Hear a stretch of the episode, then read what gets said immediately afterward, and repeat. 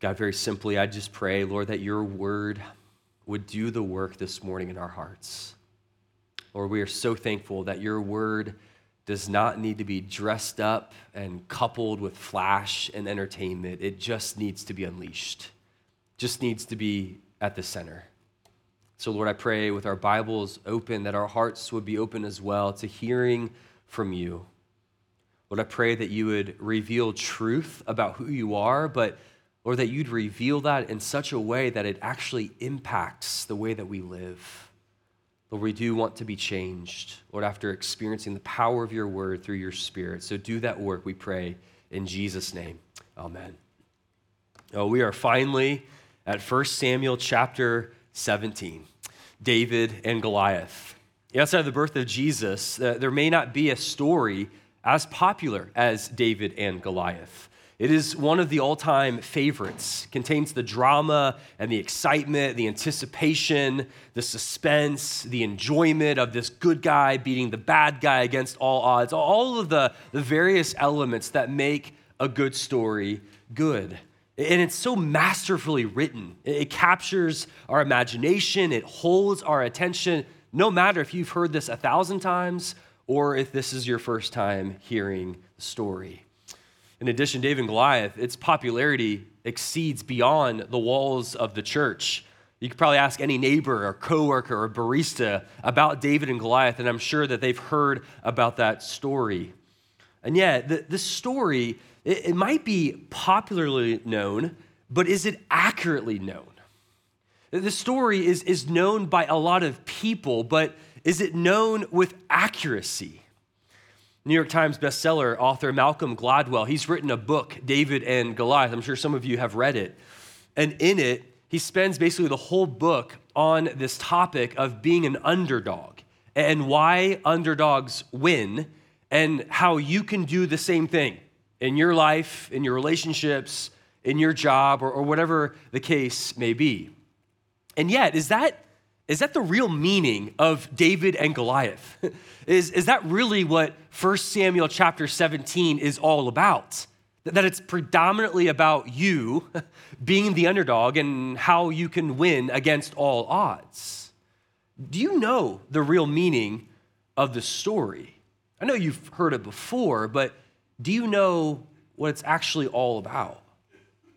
Though there are undertones of this great underdog theme pulling the ultimate upside, upset, triumphing over great odds. Though that's true, it's in there. This story, though, is not predominantly about David's heroism. Although I'm going to pull out some application where it's appropriate, the first thing that we need to understand about this story is that it's actually not about you. This story is not about how you can overcome the giants in your own life. This story doesn't outline a game plan of victory when all odds are stacked against you. This is not a motivational story to never give up on yourself. Just so we're clear before we jump in. Next week, we're going to look at how David picks up these five stones in verse 40.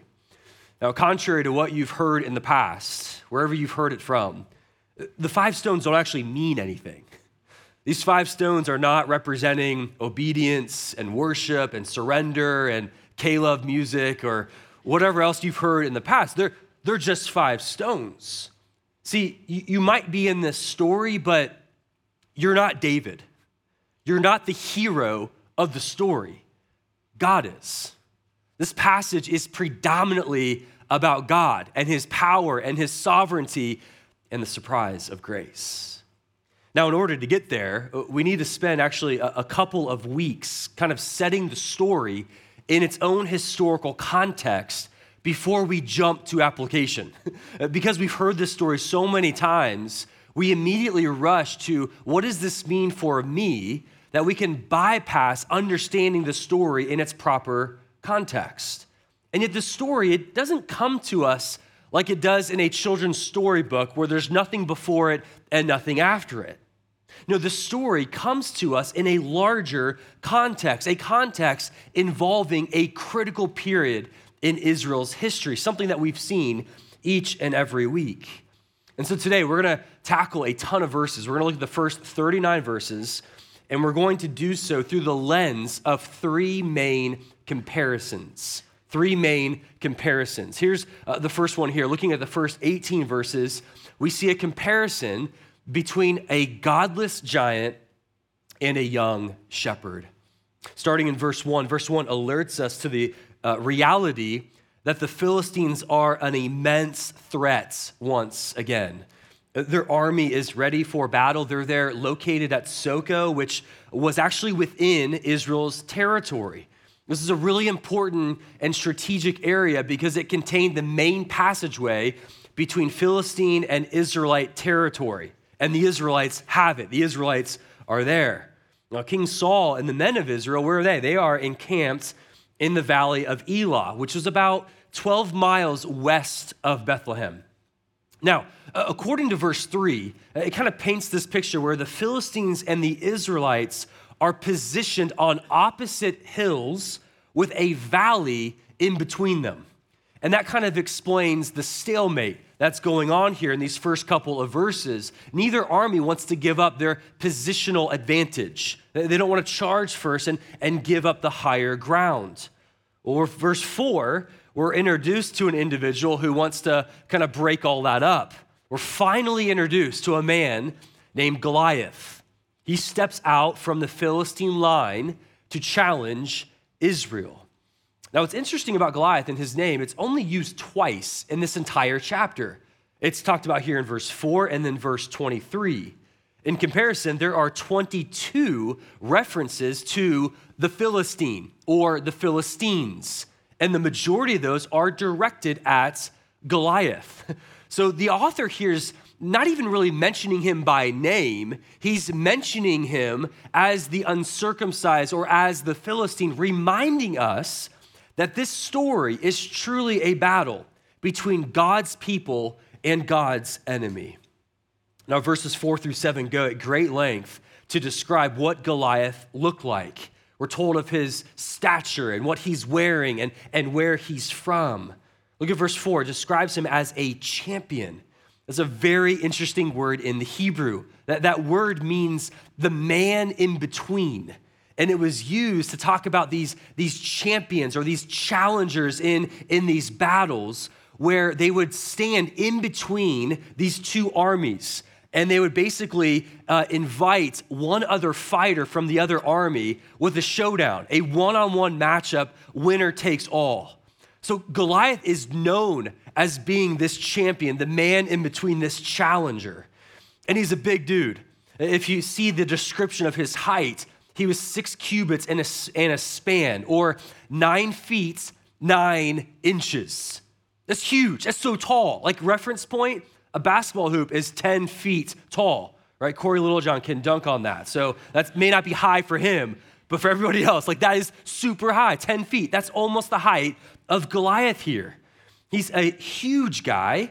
And the, the fact that he's from Gath is also significant. Gath and Gaza and Ashdod, those were all Philistine cities. And the reason why it's important that he's from Gath is because in the book of Joshua, chapter 11, verse 22, it notes that all of the Anakites, who were known for their large stature, were all but destroyed in Judah or in Israel, the surrounding territory, except for Gath, Gaza, and Ashdod. So Goliath is a man who comes from the town of the last of the Anakites. Another kind of description of, of how big Goliath is, is, is really the, the armor description here. There's so many details, again, painting this picture that this guy is huge.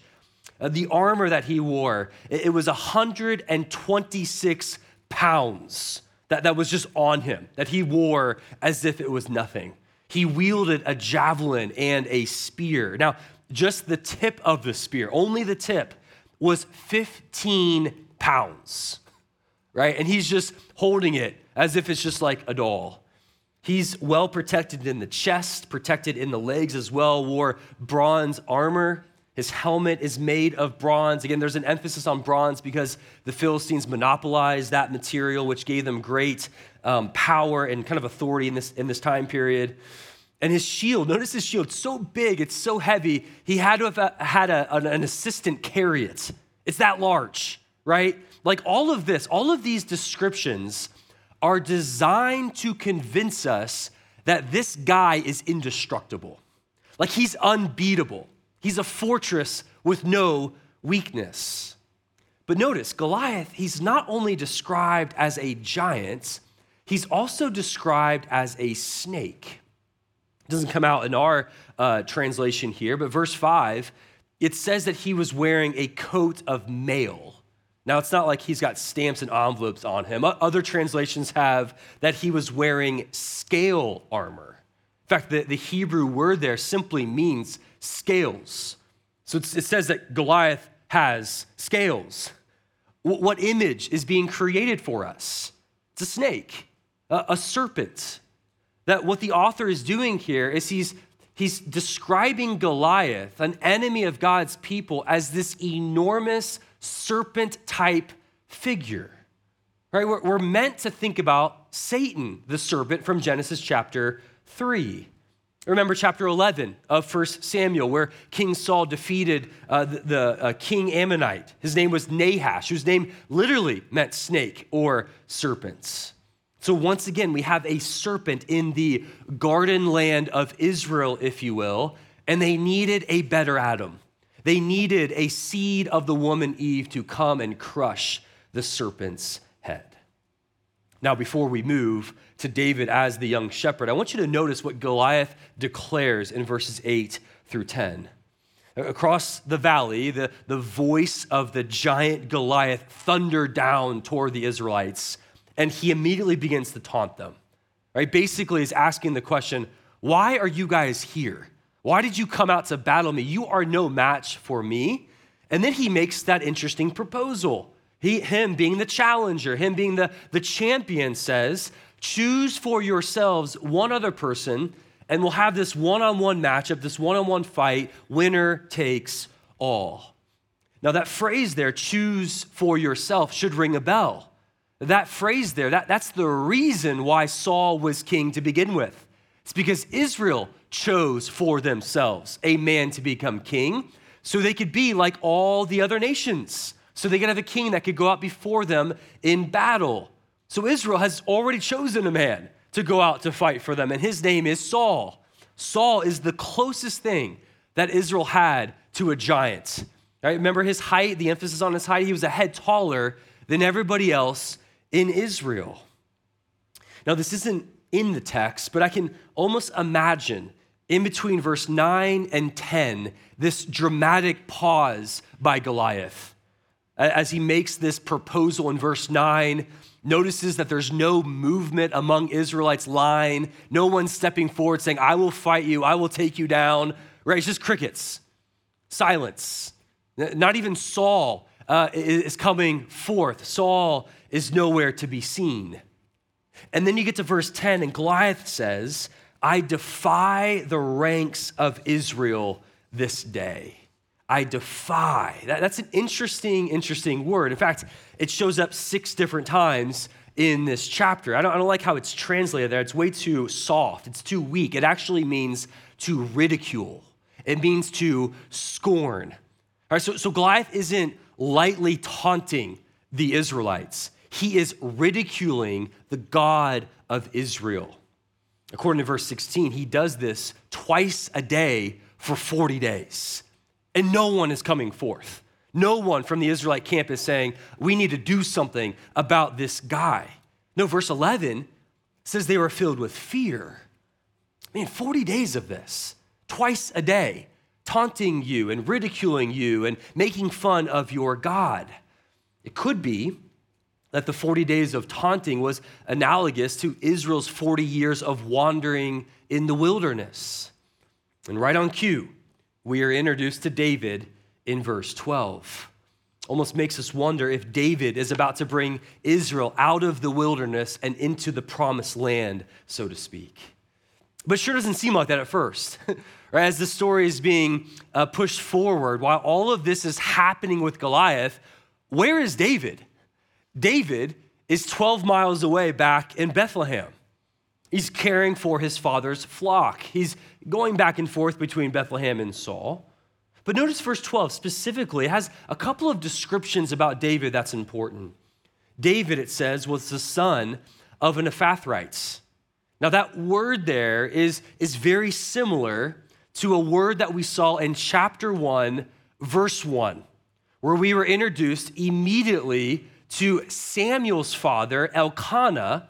And the description of Elkanah is that he was a man from Ephraim. Ephraim and this idea of being an Ephrathite, it's basically the same area. It's the region of Bethlehem. And so there's a link that's being created here between David and Samuel, that they're from the same area. They're sons of, of individuals who are from this area of Bethlehem. And that's important because if we recall, how did the book of 1 Samuel open up? It opens up, and Israel, God's people, are experiencing a leadership crisis. There is this void in leadership because the last verse in the book of Judges sets everything up. It says everybody was doing what was right in their own eyes, and there was no king in Israel that day. Right? And then in comes Elkanah, chapter 1, verse 1. He has a miraculous son named Samuel, and Samuel is a really, really good leader for Israel up until this point. So now we get to verse 12, and again, we're introduced to a son of an Ephrathite from the area of Bethlehem, talking about David, and it makes us wonder could David be a good leader like Samuel? Could he be an even better leader than Samuel? Again, these first couple verses about David, it, it, doesn't seem like that at first. David is being portrayed here as unimportant. He's young. In fact, verse 14, he's the youngest of his brothers, which that word could actually be translated as the smallest. He's so young, though, that he's not even able to enlist in the army. He had to be at least 20 years old, according to Numbers chapter 1, verse 3. So he's not even 20. He's very small. And yet his three oldest brothers are serving in Saul's army. Verse 17 Jesse, David's father, uh, sends David on an errand. He wants David to go check on his brothers at the front lines and, and bring with him some provisions, some cheese and some bread, probably a, uh, the first mention of a hot pocket, right? And he goes and he delivers these things to them. This is how David's introduced for us. Understand the comparison and really the startling contrast. We have Goliath, this seasoned fighter, uh, this war champion, this absolute brute of a man, compared to David, this small, young, insignificant, glorified pizza delivery boy.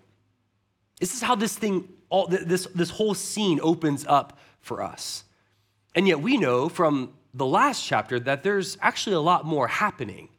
We know that David is the anointed king of Israel. He's next in line. He's also been filled with the Holy Spirit. We also have this warning from chapter 16, verse 7 in response to, to Samuel trying to pick the next king of Israel, uh, Samuel goes for David's oldest brother Eliab because of his height, his stature. And so God responds to Samuel, chapter 16, verse 7, and says, Do not look on his appearance or on the height of his stature, because I've rejected him. For the Lord sees not as man sees, man looks on the outward appearance, but the Lord looks on the hearts right? So we have the scene set for us between David and Goliath, but we've also been given the correct theological lens to understand what's happening here and what we can expect to happen. See, on the outward appearance, Goliath is super impressive, David, not so much. But that's not what God is looking at. That's, what not, that's not what God holds as valuable. This young and unimpressive small errand boy, David, has been chosen by God. And that is what is most important. Okay, so that's the first comparison. The second one, though, involves the Israelite army and David. Again, we are uh, made aware of in verse 19 that Saul and the army were in the valley of Elah. Now, where's David? Again, verse 20, David is carrying out this assignment, this ordinary assignment from his father Jesse. Verse 20 notes that David rose early in the morning to carry out this assignment. Verse 20 is, is so interesting because it's filled with what seems to be unnecessary details in order to carry forth the narrative. And yet, I think all these details are in there to describe for us David's experience of this day from David's point of view. Look at it with me. We're told that David rose and that he rose early in the morning. Both details are unnecessary. We don't really need to know that. Furthermore, we're told that he left the sheep with a keeper. Again, great job, David, but we don't really need to know that within the narrative. So, why are these details included? I think these details are included to show us that this day for David was just like any other day. This was an ordinary day for David where he's carrying out this mundane, menial, trivial task from his father, but he's doing so obediently. He's doing so faithfully. He's taking this small thing, this small task, and he's obeying his father faithfully. Don't miss that. Because within God's providence, God uses this ordinary day for David, this menial task, and he uses this to expose David to what Goliath is doing here, and it results in Israel's history being forever changed. Here's a little bit of application for us do not overlook the small things in life, do not underestimate the power of being faithful in the ordinary, with the mundane, the small things in life, because God cares about those things. God cares about the, the, the, thousands of small things that you and I do every single day. Because what God often does is He uses those small things in ways that we cannot imagine according to a sovereign plan. So we get so caught up in, in man, I want to be obedient for God, I want to be faithful for God. And we often think about that in terms of the big things in life, the big moments, the significant decisions, the, the, the, the hard uh, decisions that are before us. And yet, those big moments might be 1% of our lives, right? 99 plus percent of our lives is lived in the ordinary. It's lived in the mundane. It's lived carrying out being obedient with the small things.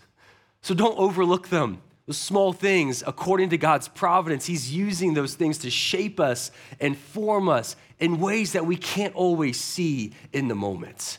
Just like David, as he's carrying the hot pockets to go visit his brothers, right? He's, he's stepping into something that God put, put before him that he could not even anticipate. That's exactly what happens. Look at verse 20. Second half of verse 20. David finally gets to the battle line and he hears, he hears shouting but no fighting. There's war cry, but people are just kind of staring at each other. And this is, this is no good in David's mind. So, verse 22, he, he leaves the things that he had in charge of the keeper of the baggage, and then he runs to the ranks. Now, again, that's not an unnecessary detail. Nothing is really unnecessary in the narrative here. The, the word baggage we've seen before in 1 Samuel. Where have we seen that word? chapter 10, verse 22.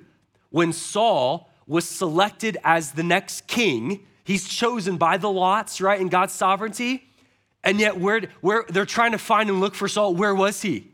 He was hiding in the baggage. He was afraid. And yet, David here, he leaves the things with the baggage and he runs to the front line, right? The next king of Israel, David, the anointed one, filled with the Spirit of God, he is ready for action. Right? He finally gets to the ranks there. He talks with his brothers in verse 23, and then an epic moment happens, right? We can almost visualize this in our minds. Goliath comes out.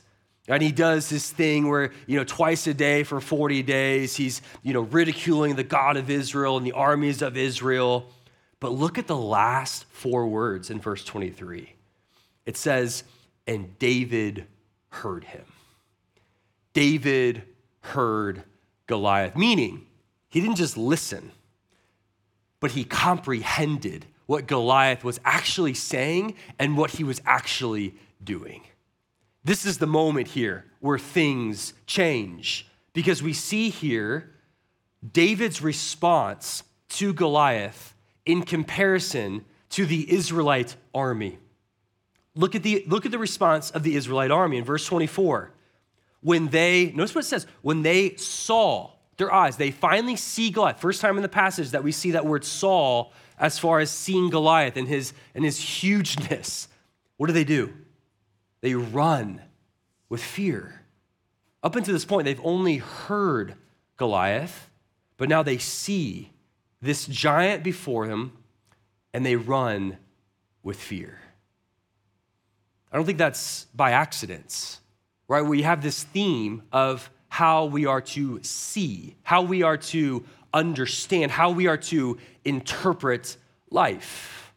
Chapter 16, verse 7, again, God gives us that warning, the theological lens by which we are to understand this passage. And yet, clearly, the Israelite army, based on their response, they are seeing the way that man sees by the outward appearance. They're not seeing the way that God sees. Makes us wonder what would the reaction be of someone who's seeing not as man sees, but as God sees? Well, that takes us to verse 26. David speaks for the very first time in 1 Samuel. After verse 25, there's talks of a reward for killing Goliath. Verse 26 involves David's first words. We've been told a lot about David, but here he finally talks. Now, it's in question form, but David is actually making a declaration.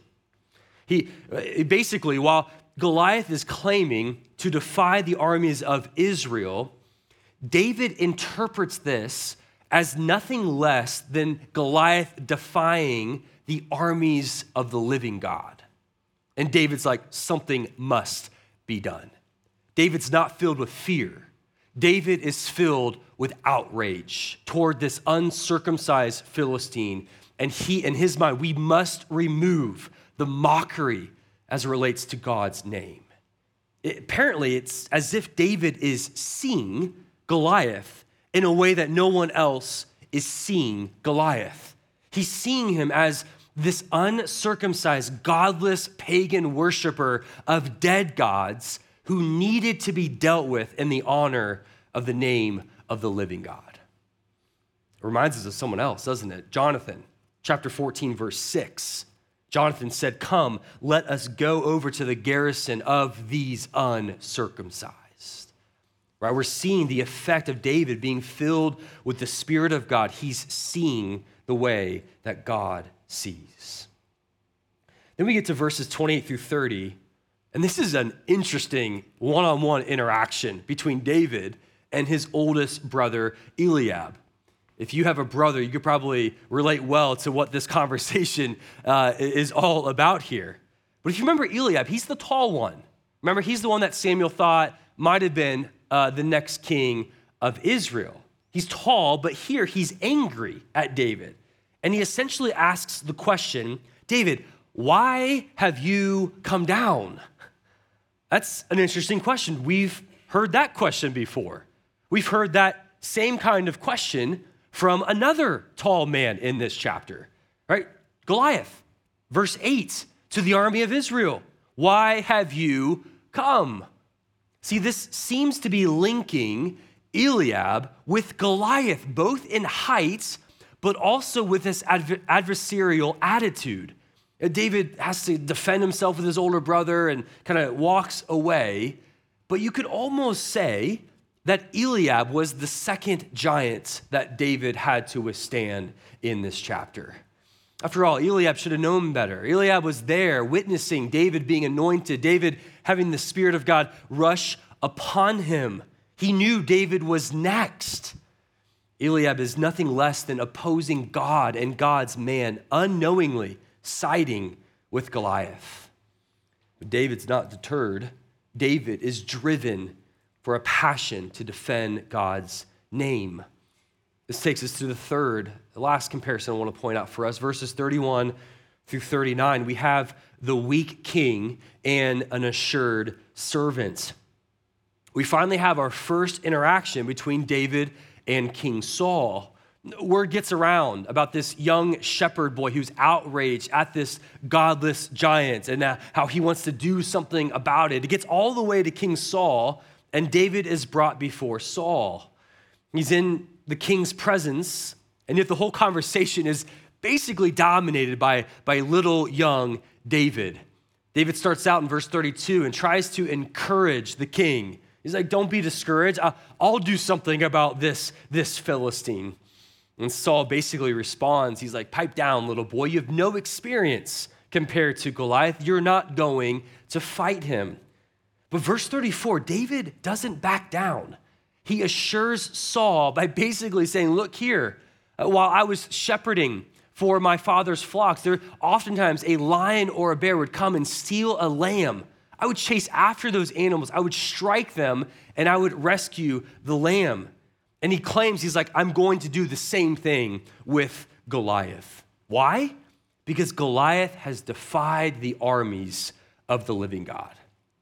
David goes on in verse 37 says that God has delivered me from the paw of the lion and the bear.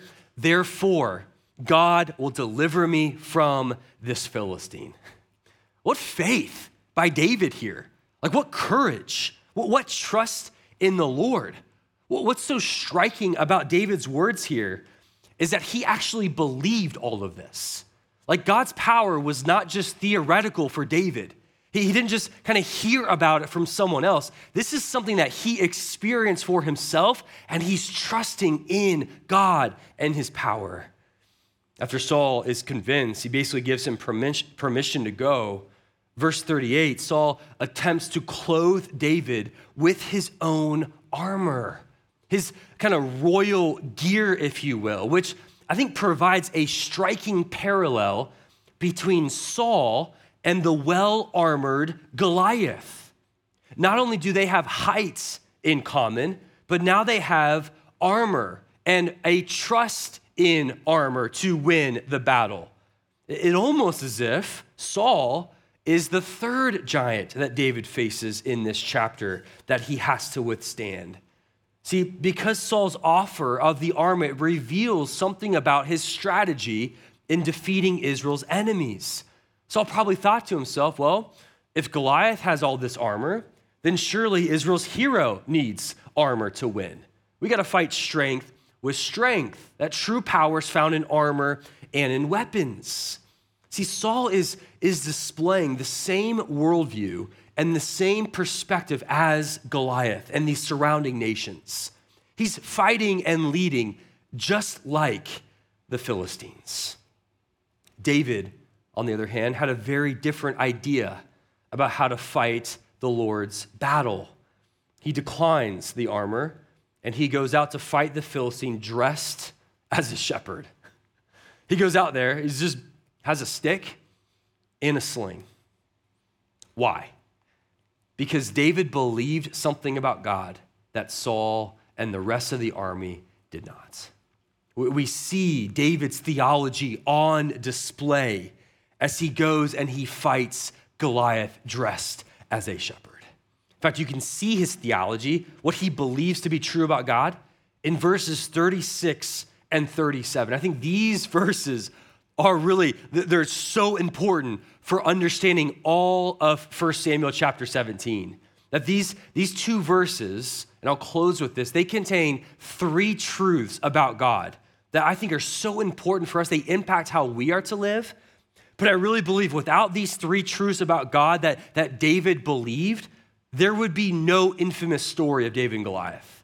There, there would be no dead giants here without these three truths that David truly believed. They undergird David's bravery and his ability to do what he will do to Goliath at the end of this chapter. Let me, let me give you these three truths. We'll close with this. Here's number one that David believed that God is alive. Look at verse 36. It says, Goliath has defied the armies of the living God.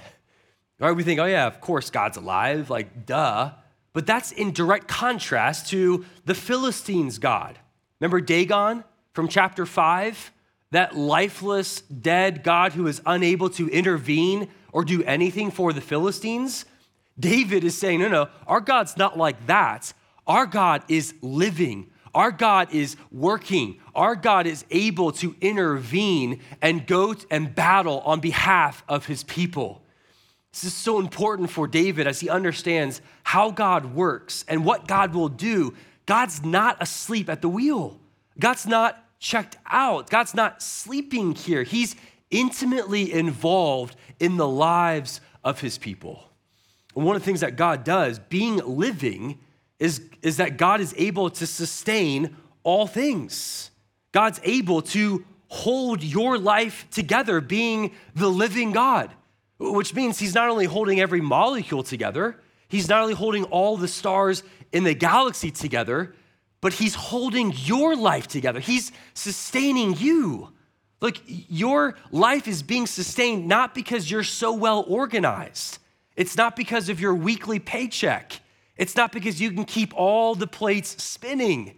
No, your life is being held together because of the living God, because He is a sustainer of all things and everything that's going on in your life.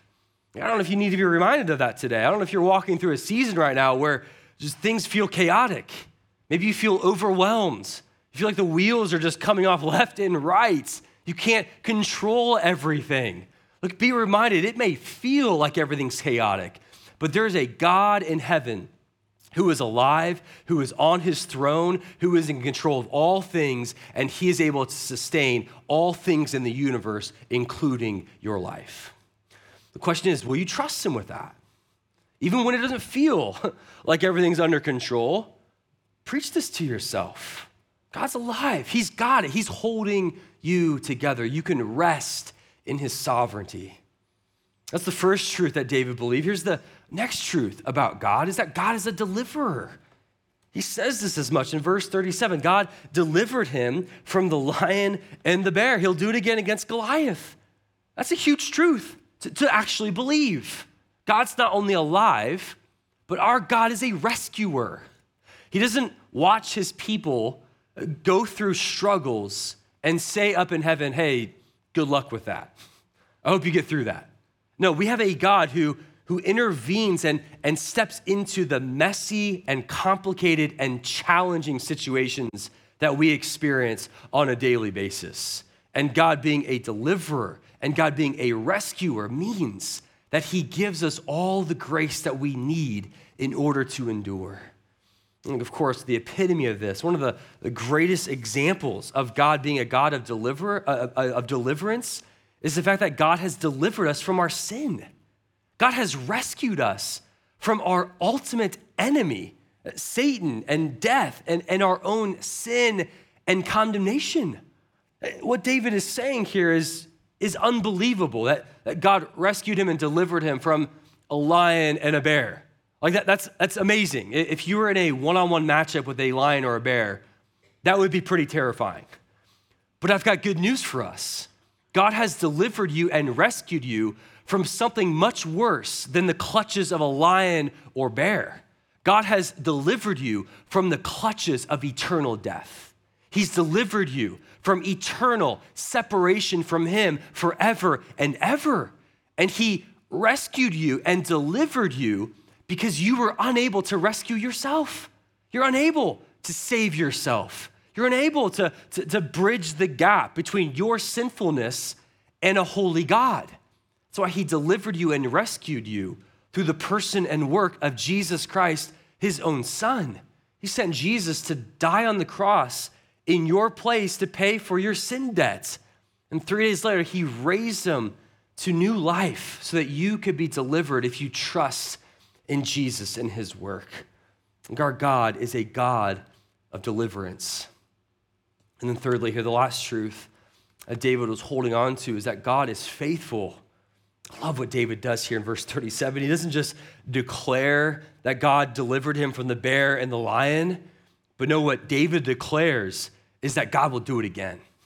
He takes God's faithfulness. For David, the faithfulness was rescuing him from the lion and the bear he takes that truth, his faithfulness in the past, and brings it and it allows it, him to be fueled with obedience to God in the present.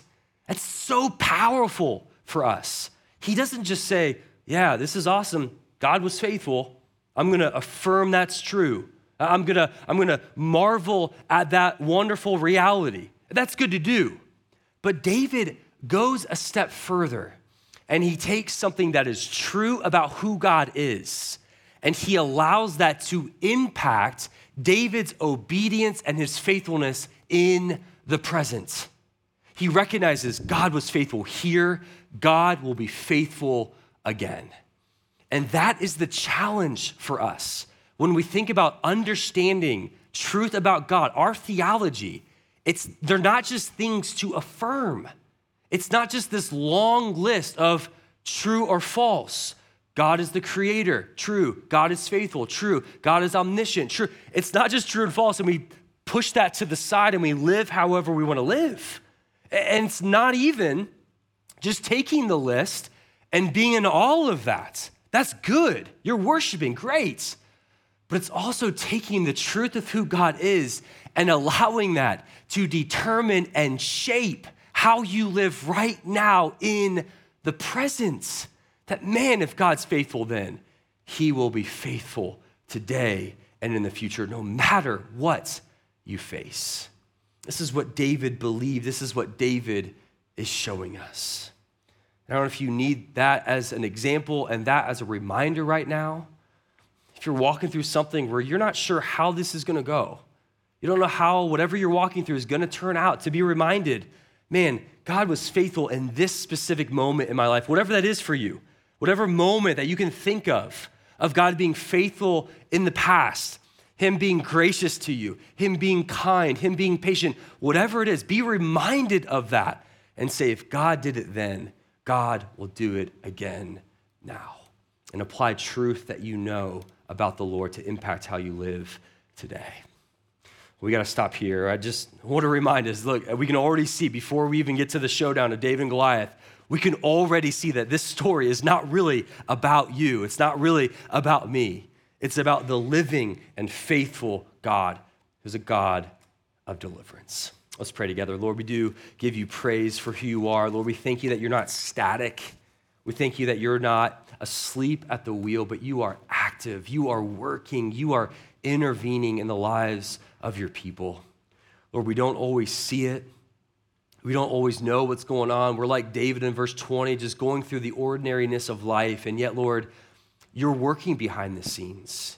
You're orchestrating all things according to your sovereign plan, doing things that we can't see in the moments. And so, Lord, it, it does, it forces us to trust in you. It forces us to take truth that we know about who you are and to apply it in our lives. So, God, would you help us to do that? Lord, we want to be doers of the word and not just hears. For Christ's sake, we pray. Amen.